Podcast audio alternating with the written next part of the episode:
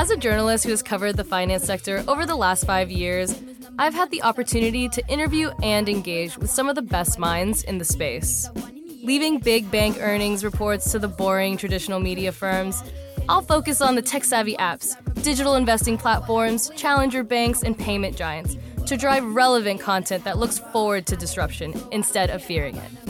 I'm Nicole Casperson, FinTech journalist, and this is What the FinTech.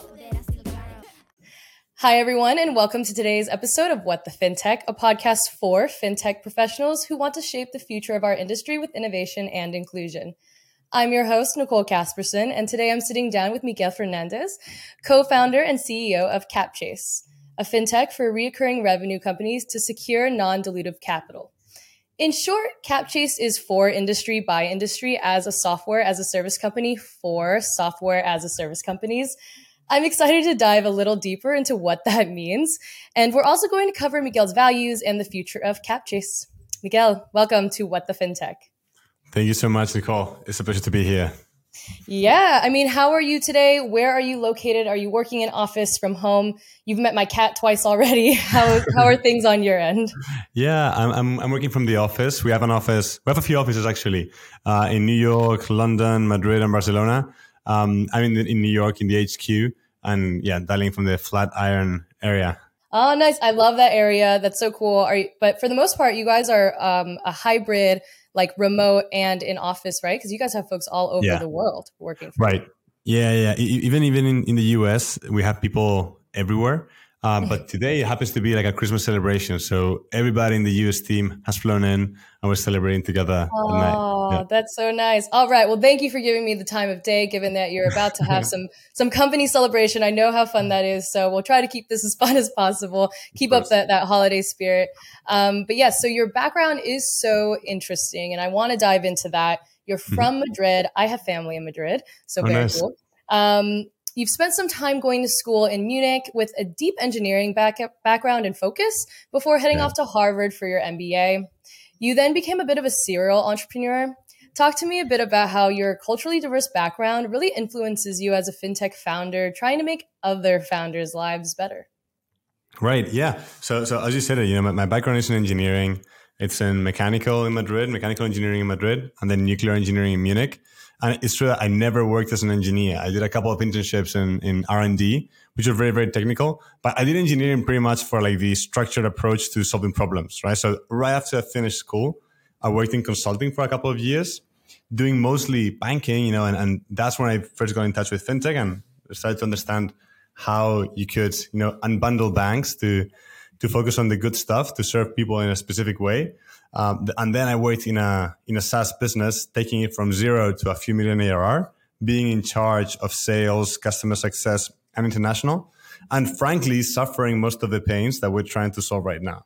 Right, and then I went to to Harvard to do my MBA, and um, together with my co-founders, we had the idea of launching something together upon graduation. Ideally, one another co-founder also went to Harvard, one went to Berkeley, one to INSEAD.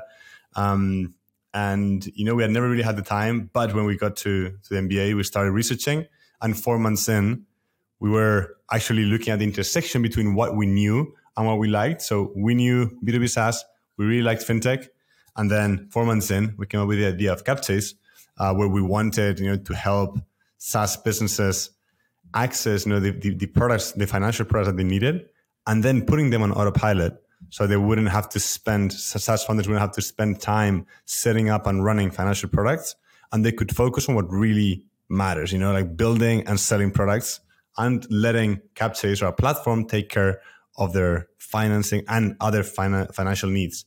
Uh, and yeah, that was such a, a good validation and instant, you know, pull from the market that we, we actually dropped out of HBS to, to focus on this full time and and yeah, now it's, it's been crazy, right? Like one and a half years after that, uh, we are almost 90 people in the team across the whole world. We have like something like 25 nationalities, something like that. It's cool. And and we're helping, you know, thousands of founders at this point um, to grow their businesses faster, keep more of their ownership, you know, and in general, be more efficient uh, when they scale. Mm-hmm. I I love that story because you're literally doing exactly what fintech is and maturing technology and software is meant to do, and it's meant to basically be able to talk to each other enough to be able to give folks the uh, most efficient right life or business or um, just like style of doing things and that's exactly. the whole point and you're doing that and you're applying it in such a you know interesting and um, you know niche almost if you will way but that's you know the booming market right finding a exactly. way to leverage fintech to be able to make people's lives better because that in turn you know connects to the end user and so forth and so on so it just like is such a circle a full circle if you will um, and I love that. You've also said in press releases that it's time to break the creative bankruptcy that has existed for too long in the world of B2B. I love that. I, I like every episode I record, I'm like, I want to put like a phrase or a quote that my guests say on a t-shirt or like a sticker um, and, and have that. Uh, and I love that quote from you. Will you elaborate on what exactly you mean by this? Yeah, I mean, if you think about what, what probably what a founder hates most is is go and fundraise, right? Like nobody likes that. It's a very, very uh, bittersweet feeling of, sure, I'm raising money, but at the same time, I'm, I'm selling a stake of the company that is naturally going to be worth, you know, 10 or 100 times more a couple of years from now, right? So then that is a bittersweet feeling. And then when you're talking about the branding and how this feels, some VCs are really, really good at branding. Um, I would say that no financial institution, no B2B financial institution is good at branding. They're totally how would I say like dry, like it, it, it, it has like an intimidating feel to it, right? And then when, when you talk to like regular, like non-dilutive um, companies or even like like debt providers, something like that, it's always like this weird conversation where they are the founders are very focused on the upside and focused on what can be, and then um, these debt providers are focused on protecting a downside, right? So that, that's like very dry. It doesn't feel good. The brands are not amazing, and you know we are why we did this rebrand and, and why we want to what we want to convey to founders is that you know we are here for founders. We are founders ourselves.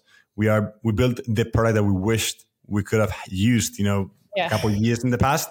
And we want a, a brand that conveys that and, and that you know just helps to to make founders at ease you know with with something that is very very new right? So it's normal that it feels um unknown you know and, and it feels like just like they have to go down some education curve but yeah, we believe that besides content, besides the actual value prop, the brand is important and we want to get that across. Yeah, I don't think in the past that brand building and that content creation and almost marketing, if you will, marketing is um, so much more modernized these days. Um, yeah. You know, I don't think it's gotten the credit that it deserves in the past, right? And um, when you are a founder and you're just getting going, and to be able to leverage, um, you know, technology or automate that process of you know understanding the best way to leverage your capital so that you are you are freed up and have the time to actually you know think about that story and um, address what needs to be addressed. And because that is hard you know people think that's easy. Like you just come up with these things and you tell your story and like no you have to do it in such an engaging way. Um, and maybe i'm realizing like shoot i tell stories every day for a living right like it's hard guys um, i can't imagine also trying to found like you know a whole startup uh, while yeah. doing it right i mean shoot my my my ceo and one of my founders is doing it right now but anyway um, you know i, I do want to i do love how very mission driven capchase is um, and right? We, we said it, it turns recurring revenue into growth funding. So founders no longer need to choose between things like scaling or diluting their company. What are those right. core values of CapChase and why do you think that those values will translate into long-term success for your company? Right. Yeah. So, so I think here is like a little bit different. What the, the values that the value that we provide to, to, to the founders that we work with, you know, and the values that we have as a company to attract talent and people that would help us, you know, to go faster in this mission, right? So, uh, in terms of what we what we add to to founders, I think it's super clear. Like we give to them more fuel to run the business and tools to be more efficient, to understand what works and what doesn't, and to unlock capital to grow without having to dilute themselves in the process. So, you know, that phrase, like you no longer have to choose between scaling um, or dilution, right? Like that is because right now, if, if a funder you know, wants to grow 10x the business, they probably you know need a ton of capital to do so, and then they raise around, and then they sell part of the company, right? So they are they are choosing scale, you know, over over over ownership, right? So with Capchase it's different. With Capchase you can grow much faster than without Capchase, you know, and w- while keeping that ownership. So you can grow by using your future revenues to grow now instead of having to wait until you get them through the door and just fueling growth with your VC or cash reserves. So that's for the customer. And then for, for the people that we attract, and I think that shines through in everything that we do, we have five main values. The first one is, you know, yes before no. We're doing things that have never been done. It's super hard. So we need that attitude of like, oh yeah, when, when somebody brings up like a crazy proposal, something that has never been done, we want people to say, okay, yes, let's go and do it. And that is, you know, what has made us do things that like we didn't know they were so hard. And that's why we, why we did them. Right. So that's the first hmm. one, yes for no. Then is build the attitude. Again, we want people that enjoy building things, not just thinking about them, but actually going heads down and building them. Then intellectual humility. So people that are very, very, very, very smart, very curious. They want to you know learn about different things, but they also know that the, the, the person sitting next to them is also really smart, right? So open minded as well, and not you know the arrogant type that thinks they know they, know they know it all.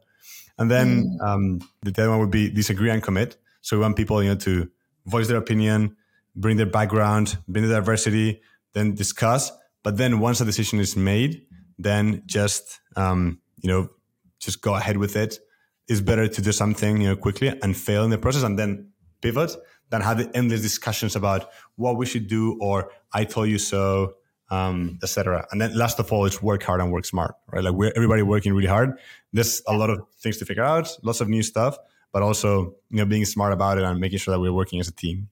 Yeah, absolutely. And I think those are um, really good. Uh, just action items and takeaways for anyone, um, you know, any fintech leader, any fintech operator, um, anyone in the space that is listening, um, you know, to apply those uh, values to their their own day to day, you know, if they don't already have them, because those really do create that foundation for a successful company is understanding exactly what your values are and what you're bringing to the table. I love that. Yeah. Um, you know, w- when it gets to kind of, um, you know, a, as a startup, what would you say? Um, it, why is it so important, if you will, uh, to look beyond the binary choices of VC funding versus like bank loans and debt? Right. I think that it's just a matter of, of, of being more efficient, right? And until now, and the Capchase, it wasn't like you could theorize about being more efficient, but like the choice wasn't really there, right? Like if, yeah. if any, even now, right? If a founder in a growing, in a growing business, in a growing SaaS business goes to a bank to get a loan, the answer is unequivocally going to be no. And the reason is because banks cannot work with companies that burn money, right? Like if a negative EBITDA business goes to a bank, they're to get a no for an answer for sure. It's guaranteed because the regulation doesn't allow banks that have deposits from customers to work with companies that burn money, right? What Capchase has done is, is, is, bring, like, make this really a choice. Now, now you can do it. And the reason why is because, um, the, the asset that founders are using to secure financing is not their, the, the company that's burning money, right? It's actual, it's actually the revenues that Capchase can predict, right? So then that becomes an asset that is more secure from a lending point of view or like more safer to, to, to, to lend against. And then, you know, this is what enables founders to get just more efficient about it. And when I talk about efficiency, it's like, if you think about it, all the money is green, right? But, you know, VC money costs 60%, 100%, 1000% year over year. So, so, and let me put some numbers there. A company that is worth now $10 million and they raise around, you know, let's say they, they raise a round of $1 million, right? So they sell 10% of the business and then they grow the business 5x, you know, in the course of a year, um, let's say they, they, they, the business 10x, right? So the business is worth $100 million a year from now. Then that 10% that they sold for 1 million, it would cost them $10 million to buy back, right? So then that means that the cost of capital is, is insane. It's like a, a thousand percent, right? Or, or, or 900%, which is, is extremely expensive. So when we, when we talk about efficiencies, there are some areas that like where you need to invest in that have an uncertain return, right? You don't really know if a bet, let's say in research and development or a bet in a new market is going to actually bring returns or when those returns are going to be materialized. So for those bets, when you don't really know what's going to happen, it's much better to use equity. Sure, equity is expensive, but if those bets pull off, the return is insane right? If they don't pull off, you don't have to you don't have to return the money to anybody, right? So let's use equity for that. But on everything else that's totally predictable, that can be, you know, customer acquisition, hiring salespeople, investing in like software or infrastructure, things like that you know, you know the return they're gonna have. It doesn't make sense to use extremely expensive money for predictable return. It makes much more sense to use very, very cheap money, like Capchase, to get a predictable return. And once you get that return, you actually pay Capchase back right? So, so that's what we what we what we talk about, you know, about making it much more efficient and about going beyond VC, VC funding, which it has a use and it will always have a use, but it shouldn't be the only tool that founders have at their disposal. Mm-hmm. Exactly. It's like uh, VC money and and acquiring it, if you will, is uh, it's expensive. It's time consuming. Yeah. Um, and so you you kind of touched on it, but you know when you are thinking of that that VC money, what are some of the best ways to actually use it uh, since it is so um, almost sacred? Yeah, for example, like we, we have raised VC money ourselves, right? Like it really does have a use. Um, we're using for everything that that we don't really know, you know, how it's going to pan out, right? So, for example, engineers, um, new product development, right? Like new products, sure. Like we, we have a rigorous process for launching new products. We try to make sure that we are uh, doing the right things, but like you never know if a product has product market fit until it's out there, right? And and then you know as you keep investing in improvements, some improvements have insane returns and others don't have any returns, right? So uh, in that sense, we're using equity. So generally, everything that's unpredictable should be equity, mm-hmm. and then everything that's predictable should be ideally non-equity, right? Like uh, or non-dilutive. There are much better ways to to use money for that. Mm-hmm. Okay, that makes a lot of sense. And um, I am also curious to hear from you the those benefits of revenue financing for entrepreneurs. Kind of diving in a little bit into um, you know that that sauce that uh, CapChase really uses. Yeah. So there are a few things.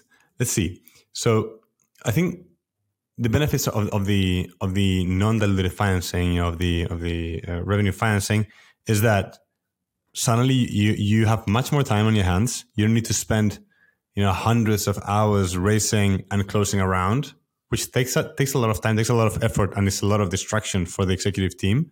Right, so you get more time, then you get more funds, so then you can actually start to bake predictability into the future. And those these funds, the funds that funders can access, are related to the revenue, right? To revenue and their metrics. So what they get from Capchase is always like an indication of how much funding they could access, not only today, but over the following 12 to 24 months, right? Based on the metri- on the projection of the metrics. So then a founder can instantly know as they advance and as they think about the future, if I get to this point, this is how much money I can access through Capchase, right? So then that certainty and predictability, you, it, it is really helpful. You don't really have to think about racing around six months from now. You just have to think about, okay, if my churn is below, let's say, 3%, if my growth is above, you know, 5% month over month, whatever, whatever the underwriting metrics, you know, um, come out with, then they know they can access funding. Right? So predictability, time, and then, and then growth, right? Like more funds applied into predictable return stuff always generates more growth. So on average, founders are with Capchase before they start working with Capchase and after, um, the difference in growth is around like 55% higher growth uh, on a month to month basis, which is wild, right? Imagine growing faster and without using your, your equity. Uh, it, it is a massive difference. Yeah. Wow. Wow. I mean, I, it, just even thinking about like the operations of how you even build something like this, right? And um, being able to have that uh, automation, to have those, um, you know, kind of predictive analytics, right? I mean, what are some of the highs and lows of building something just so innovative like this tool? Yeah. Um, the, the it, it's, it's funny because like when when what we've done is incredible. Like we've grown extremely, extremely, extremely fast. We must be one of the fastest growing businesses in, in, in the world in terms of revenue. Um, but from the inside, what we see, and perhaps that's that's like, you know, like my, my personal style or the founder's personal style uh, what we see is everything that we have left yet to build, you know, because yeah. we're really at day zero and instead of, instead of just, you know, celebrating what we've done. So I think we'll have to do a little bit more of celebrating, you know, and celebrating the, the highs because it's incredible. We raised a ton of money in, in 18 months, like we've grown extremely quickly. Like everybody says that they haven't seen a company growing this fast. Um, when you talk with investors or things like that, they, they, haven't seen companies growing this fast in years, right, or, or in decades. Um, so th- those are the highs for sure. The lows are, I guess, the the constant feeling that we are building the plane as we fly it, right? So there's always right. some things that, that that need fixing or need you know evolving, and it's like a lot, a lot of hard work. Um, so you know, you could feel that the percentage of our lives that Capchase takes is, is extremely, extremely, extremely high, right? Like there's very little room for anything else uh, at this hyper growth stage, and a lot of that, you know, it gets solved or gets better with time as both we, we get better at what we do, like on a personal level, and then also as as, as we attract more like executive leadership with a lot of experience mm-hmm. that um, starts solving things again, like the the level of growth is so quick when you're duplicating the business every three months. It's just yeah, like you need to constantly, constantly evolve things and fix things, and then the bottleneck across the company is always moving from one place to another. You solve one, and then boom, the bottleneck appears somewhere else, and then you solve that, and then it moves somewhere else. And yeah, everything is getting better. And like you look three months ago, and yeah, like we are so much better than three months ago, but still is, you know, like we need to fix all of this stuff yeah. yeah. I mean, and I I so appreciate your transparency and honesty, and I think a lot of the um, audience that will listen to this will resonate with that. Uh, fintech is booming. There's there's no doubt about it, and the money is flooding in, and folks are interest, interested between whoever you are, whether you're a startup founder or consumer or whatever. Um, yeah. You know, people want to get in on this. Everyone wants the the ticket to uh, to the fintech world, and so, um, but you know, to be able to kind of think about um, all of the different uh, challenges or hurdles and then um, you know how you address them right? And i think you're right that it comes to being um, you know a, a, leader and your leadership style right? Because there is a there's got to be a hard balance between um, scaling a fast growing fintech like yours and then keeping that right that culture the morale everything from within intact um, because you know you have those strong values and you have to keep them together. And i think that's where uh, down the road, some companies end up getting shaky, right? Because they exactly. lose those values because they are too focused on that growth. Exactly. I think we've, we've done a little bit the opposite, right? I think people are so good, so, so, so smart and so hardworking. It's incredible. And w- without the team, wouldn't be anywhere. I think that we have refused to lower the bar in terms of who mm-hmm. we attract and who we work with. And that sometimes means that when you think that you need somebody, between you think that and the moment that somebody actually walks through the door and starts adding impact, it can be a little bit longer than ideal mm-hmm. because we're not lowering the bar. And that means that people have to work a little bit, you know, harder for yeah. longer than it would, it would ideally be. But, but yeah, everybody's super committed. And like, if you, if you think about the, the return that people are making on their equity stocks, uh, on, the, on their stock options, yeah, I mean, I guess everybody's very happy about it. right. Okay. Good. Yes. I mean, that's the that's the key. As long as everyone is remaining happy. I mean, I totally. I, I feel you. Uh, uh, startup life is is not is not easy. Um, I'm at a media company that's a startup as well. Um, but at least every day I wake up very happy to be doing yeah. what I'm doing. And I'm thrilled to, you know, put in the extra work or hours to, to help us grow. And, and cause you're looking at that long-term view. And then you literally created a fintech company where you help other founders literally do that. Look at their long-term view and their long-term successes and how to get there um, with that reoccurring revenue. So I love that. Um, I also want to ask a little bit about the, um, uh, CapChase's recent announcement of a new extension of that mission, which is yeah. CapChase Earn. Um, it's a deposit account that is designed for startups and provides that real return on idle cash. So, yeah. why was it so important to design this product, um, CapChase Earn? Yeah, absolutely. I mean, first, let me put that in in the context of what our mission is, right? Because our mission is not to just provide non-dilutive financing, right? Our mission mm-hmm. is to automate, you know, everything that touches a dollar for recurring revenue businesses. So that goes from financing to revenue management, expense management, treasury management, and FinOps. Right. So those five things. It is a very broad vision, but we think that it is exactly what we need to do. We have to put that on autopilot and automate it so that founders don't even have to worry about it. They just know what's going on, but they don't have to worry about it. We are building most of it. We're partnering for a lot of it as well. We are know, buying our way into some of it as well. So, um, but that is the mission, right? So then why Capchase Earn makes so much sense is because mm-hmm. there, there, are two, basically two, two, two parts of, uh, or like two big buckets of customers. We have the bootstrap customers, you know, they've never raised money. They're never going to sell part of the business. They want to do it on their own at their terms. And then you have the VC backed businesses, which are fine selling parts of a business, but ideally would like to sell less, you know, and, and grow faster. So both of these types of businesses, they are characterized by sometimes having a lot of excess cash, you know, and then sometimes um, needing cash to, to continue to grow, right? And this is because of seasonality, but mostly in VC backed companies is because they raise a big round and then they get runway, let's say 24 months of runway, whatever. They spend that money by growing and, and getting better. And then they raise again and then they spend it.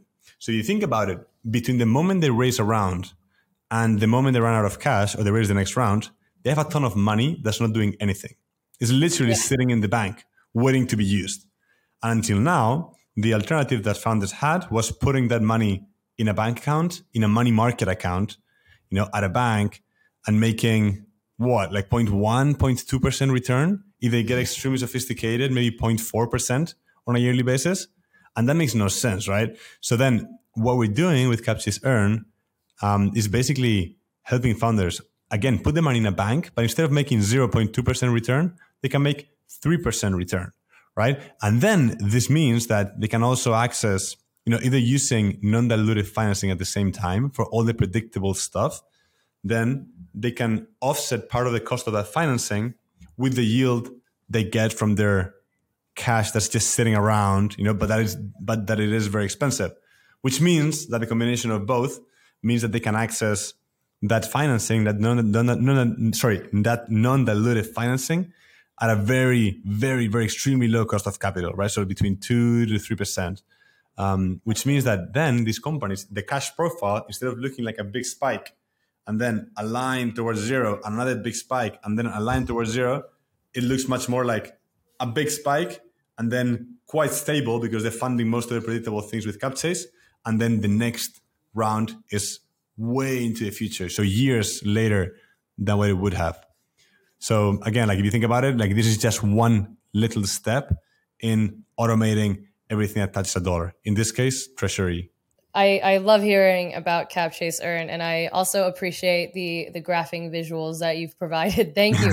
um, and um, what about the buy now pay later uh, or buy now? Yeah, buy now pay later yeah. uh, feature, right? That yeah. um, I feel like you know buy now pay later has gotten like a bad rep, at least when it comes to like consumer um, buy now pay later options. So how does your product maybe um, you know how is it unique and ensure that even founders have healthy financial behaviors. Yeah. Yeah. I think that that's something what you say is really, really important. I, am a huge fan of buy now pay later, even for consumers.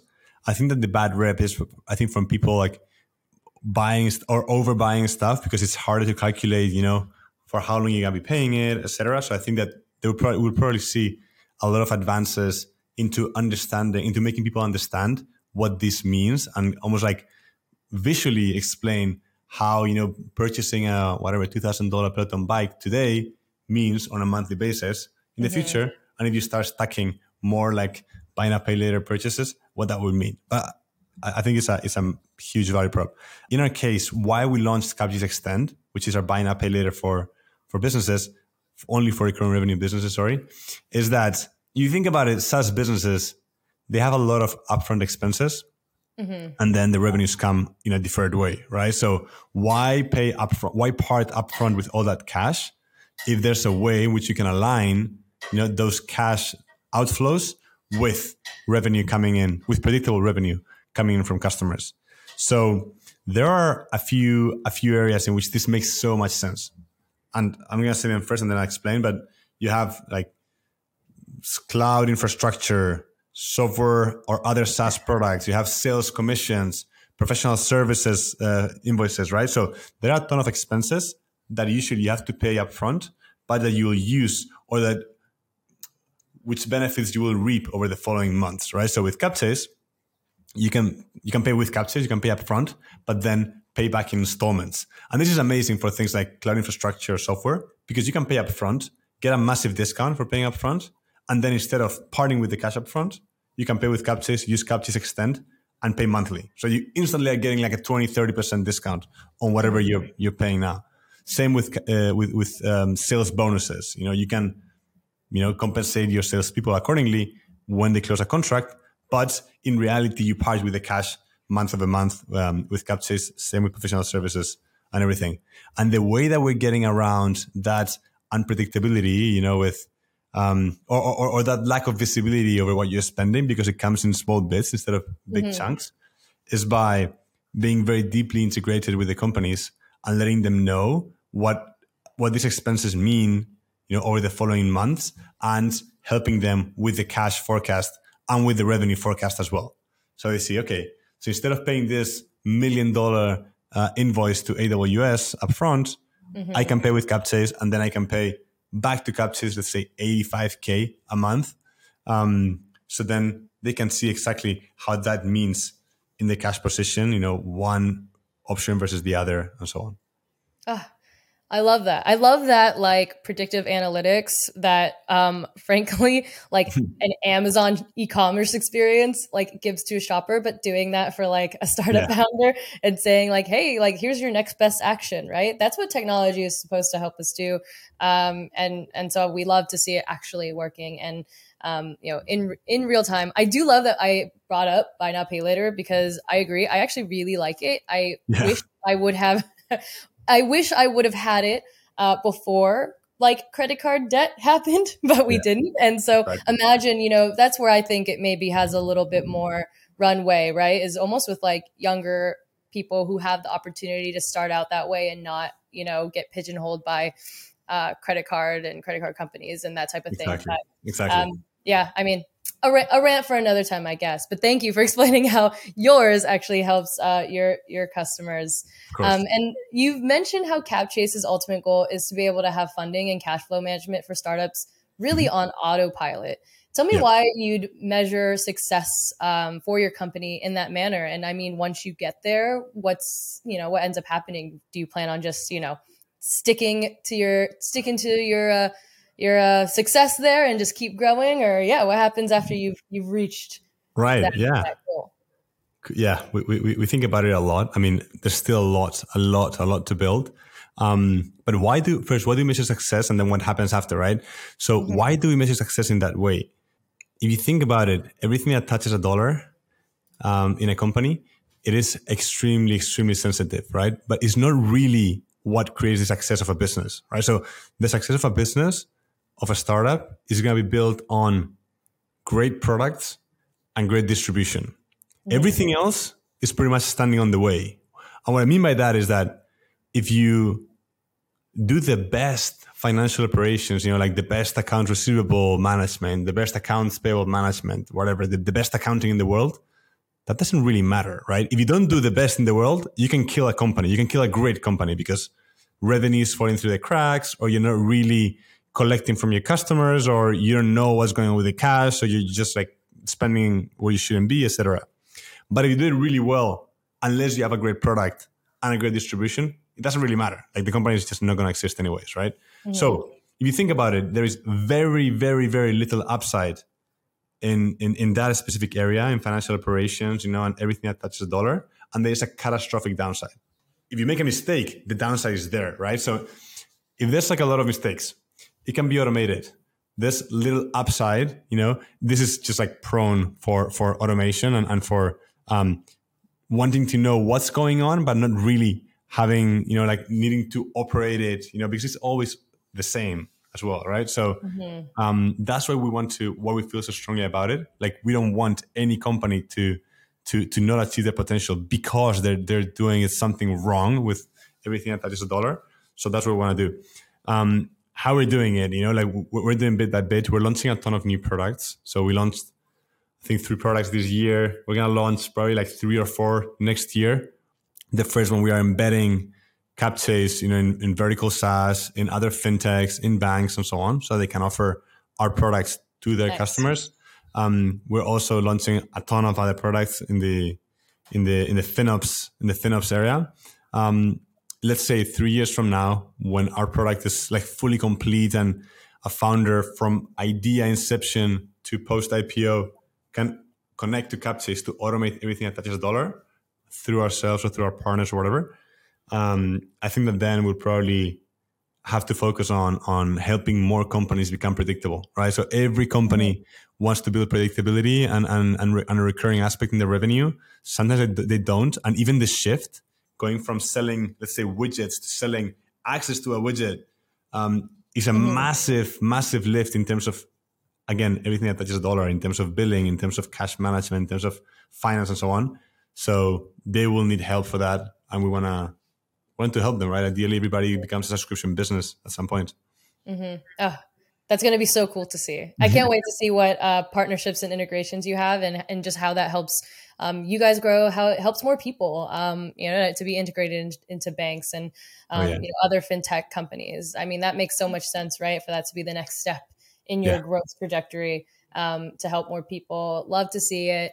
Um, I have to ask, maybe just like one question about just kind of a common thread you've seen between startups that mm-hmm. um, achieve success, and you've kind of like already outlined success um, with you know uh, SaaS companies, especially because you've you've helped so many of them scale, obviously. Yeah. Um, so maybe is it more so thinking about you know the common thread between what um, uh, they have in common in terms of being successful, or do you think it's more important?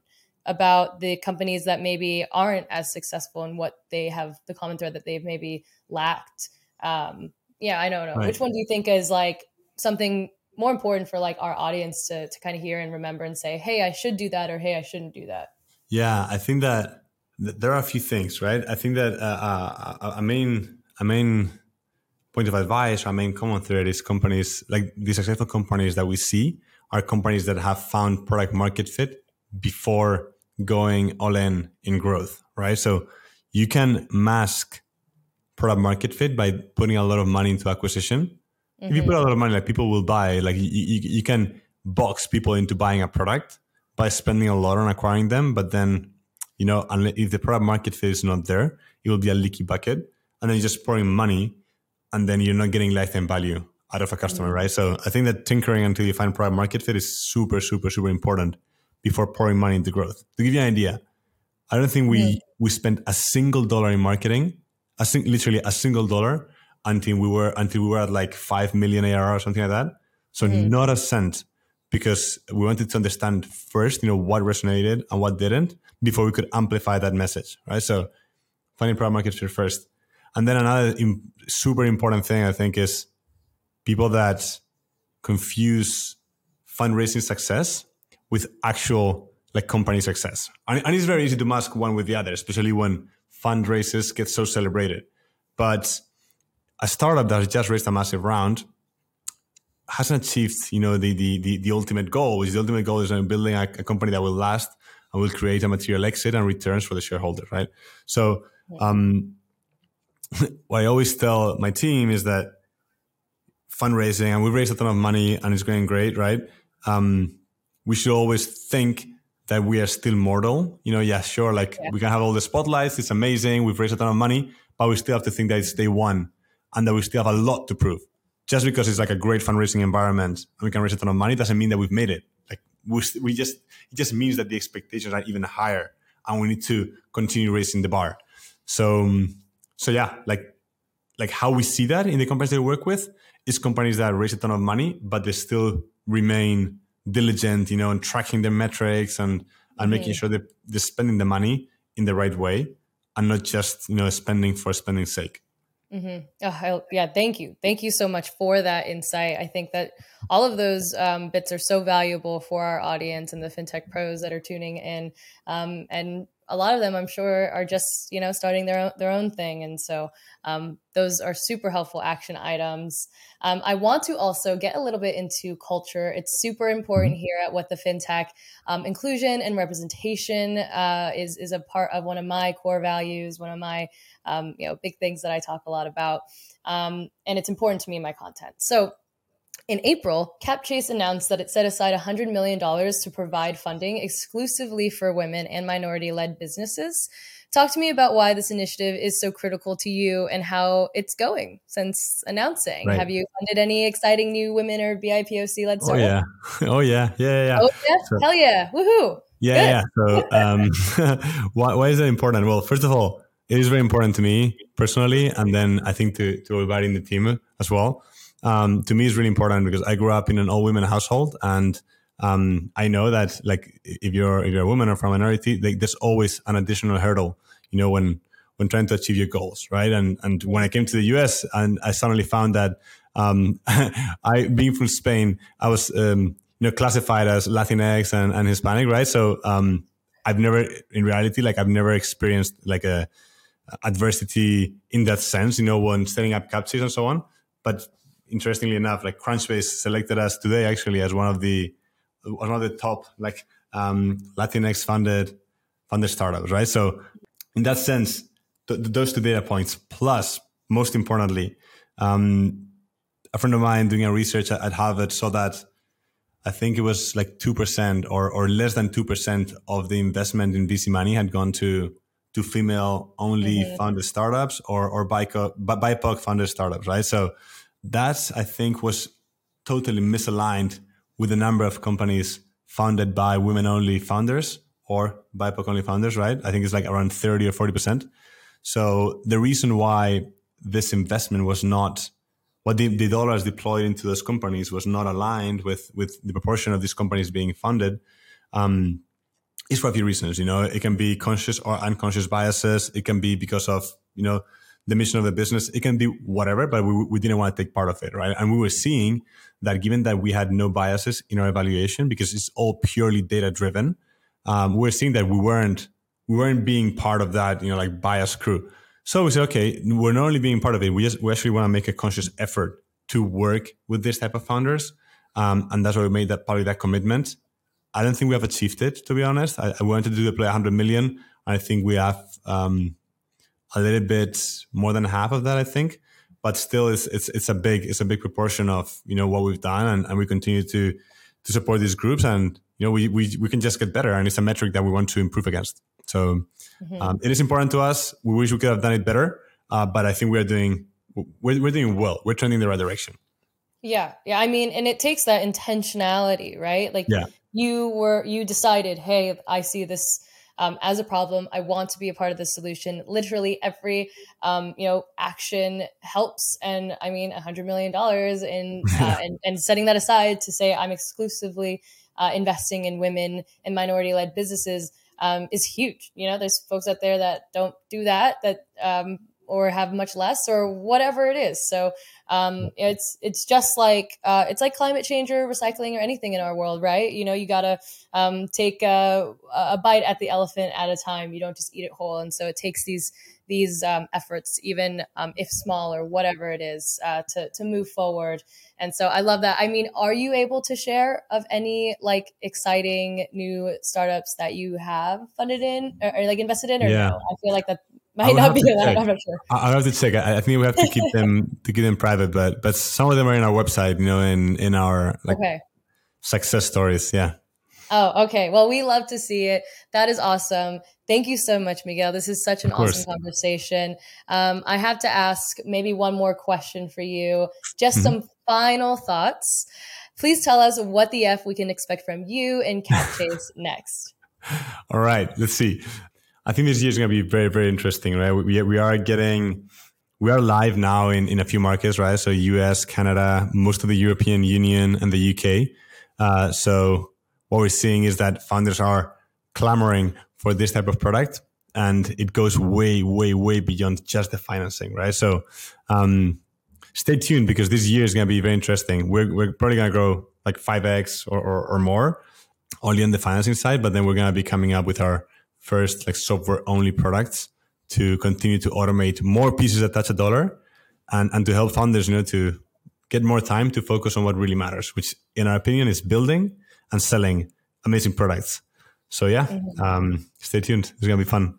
Yeah, I mean, you have a busy year ahead, and uh, yeah. we are excited to see the growth. I am definitely keeping my eyes on Miguel and Capchase and the team over there, and all the great work they're doing.